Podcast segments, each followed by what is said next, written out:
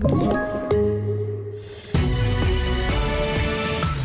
Grönt ljus för global bolagsskatt. Svenska havsmiljön extra känslig för allt plastskräp och kampanj för att ta död på mördarsniglar.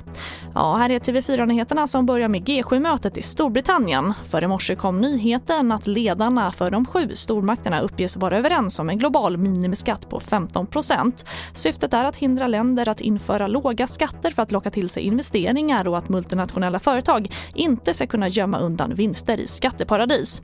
Och idag ska mötet avhandla den ekonomiska återhämtningen efter pandemin och G7-gruppens relation till Kina och Ryssland.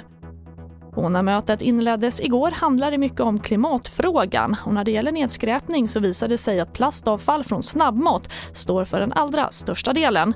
Och i kallare klimat som det vi har här i Sverige drabbas miljön extra hårt. Johanna Ragnarts, VD för stiftelsen Håll Sverige Rent. I princip allting man äter och dricker har plast. Även en pappmugg är belagd med plast på insidan. I svensk natur så bryts plasten ner ännu långsammare. Och våra vatten här uppe hos oss är ju kalla och mörka. Så att det lever kvar i all oändlighet.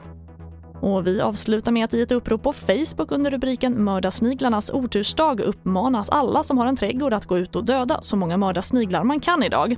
Just nu skulle det ge särskilt stor effekt eftersom de här seglivade skadedjuren ännu inte hunnit bli könsmogna. Frågan är bara hur man bäst mördar en mördarsnigel. Det vanligaste sättet det är ju det mekaniska, att man klipper med en sekatör eller sax. Och då gäller det att man inte klipper för långt bak utan väldigt nära huvudet så att de dör på en gång och slipper lida. Salt och sånt där avråder jag helt för det, det är bara liksom så taskigt liksom att salta ner någon som ska dö på det sättet. Det är inte okej. Okay. Mm, det där kan vi nog alla hålla med om. Och Johannes Wetterbäck hörde det där, odlingsinspiratör som får avsluta TV4-nyheterna. Jag heter Charlotte Hemgren.